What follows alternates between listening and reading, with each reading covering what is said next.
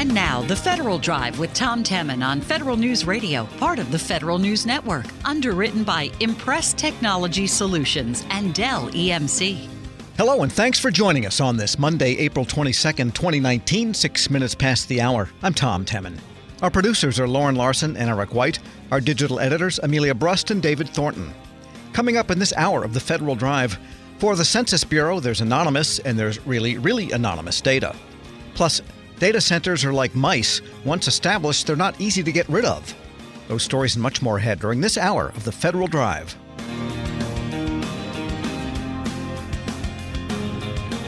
But first, 3D printing is part of the next frontier for the Veterans Affairs Department.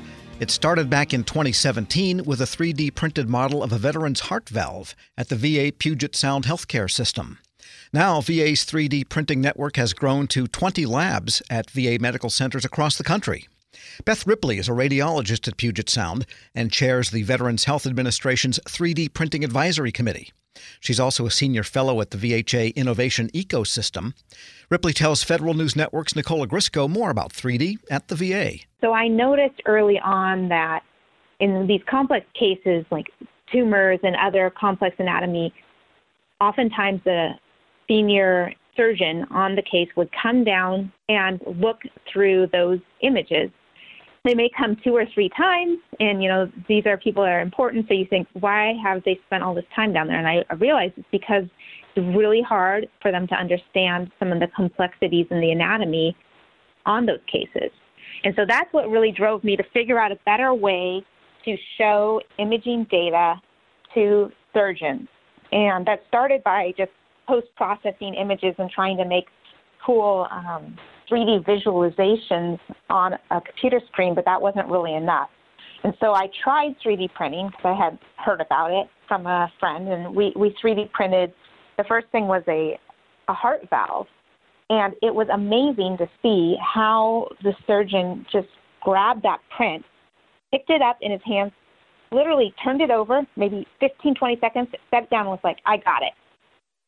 And that was in comparison to, you know, looking at images for 20 or 30 minutes, maybe two or three times. And that's when I really knew that there was something there. Similar iterations were happening across the country with, with other people like me making their own sort of revelations about how 3D printing could work. And so each one of us you know, started started working on it. Soon we found each other, and then we started to collaborate, and that's really how the the 3D network first started. So it seems as if the network has been focused on the pre-surgical planning aspects. So you're using 3D printing to save time leading up to surgery, alleviate some of the concerns for patients. Can you kind of walk us through how that works? So let's say we're dealing with a patient who has problems with his heart valve.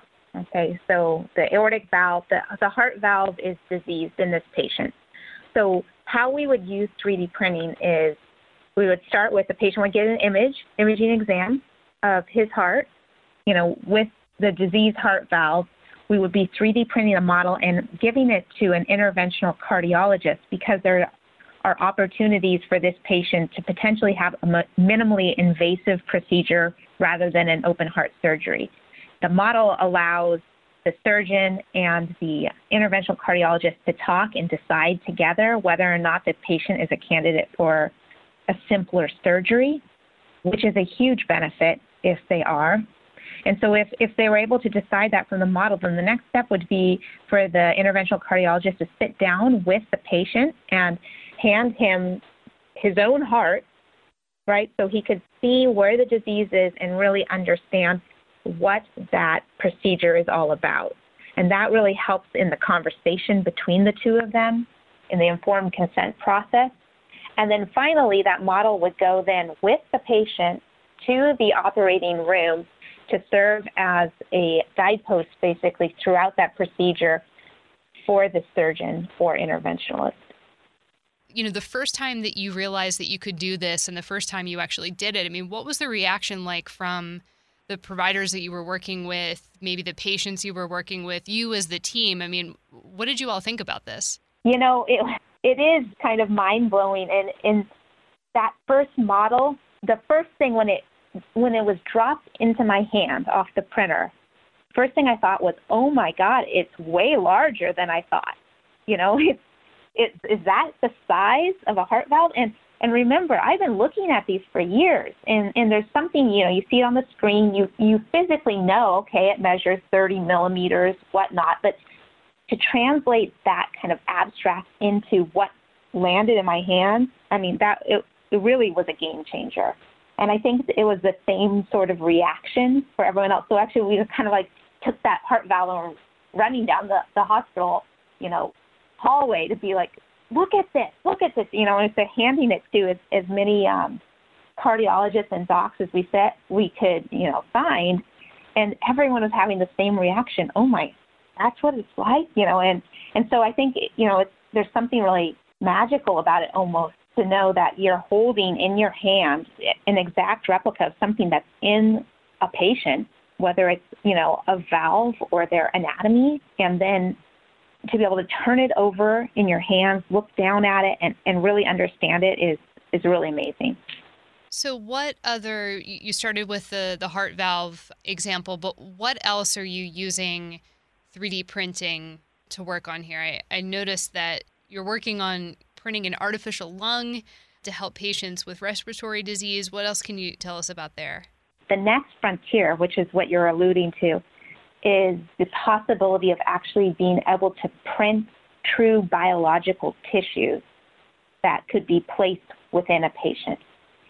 Our goal to be able to 3D print living bone that's vascularized that could be placed back into a patient. Just like being able to 3D print the models is a game changer for us in terms of, you know, saving time in the operating room, you know, being able to see any potential risks before they happen and, and streamlining that. Again, the, the bioprinting is going to be another huge opportunity to, to step forward. And if we can create bone uh, that we can place into a patient, we can save all kinds of morbidities that are related to how we have to harvest bone from a patient now in order to, in order to do that. And then who knows what's next. Can you tell me a little bit about how the 3D printing network itself has grown over the past couple years?